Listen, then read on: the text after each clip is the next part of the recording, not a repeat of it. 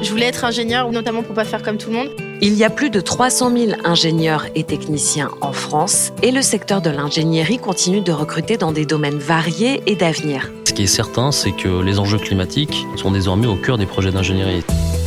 Des métiers où les femmes sont encore sous-représentées. Comme les femmes constituent quand même 50% des cerveaux sur la planète, faudrait pas s'en passer. Avec vous, je partirai chaque mois à la rencontre de femmes et d'hommes qui témoignent de leur quotidien dans l'ingénierie, face aux grandes transitions qui bouleversent nos modes de vie. Quels défis, quelles solutions? Le matin, je vais sur mon chantier et donc euh, je suis là pour trouver des solutions pour essayer que le projet se fasse euh, et donc on construise un bâtiment qui tienne debout.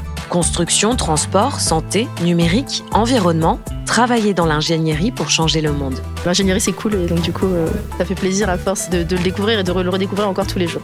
C'est Le Sens des idées, le podcast de l'ingénierie engagée. À très vite pour une nouvelle rencontre avec des femmes et des hommes qui, chacun dans leur domaine, contribuent à changer le monde.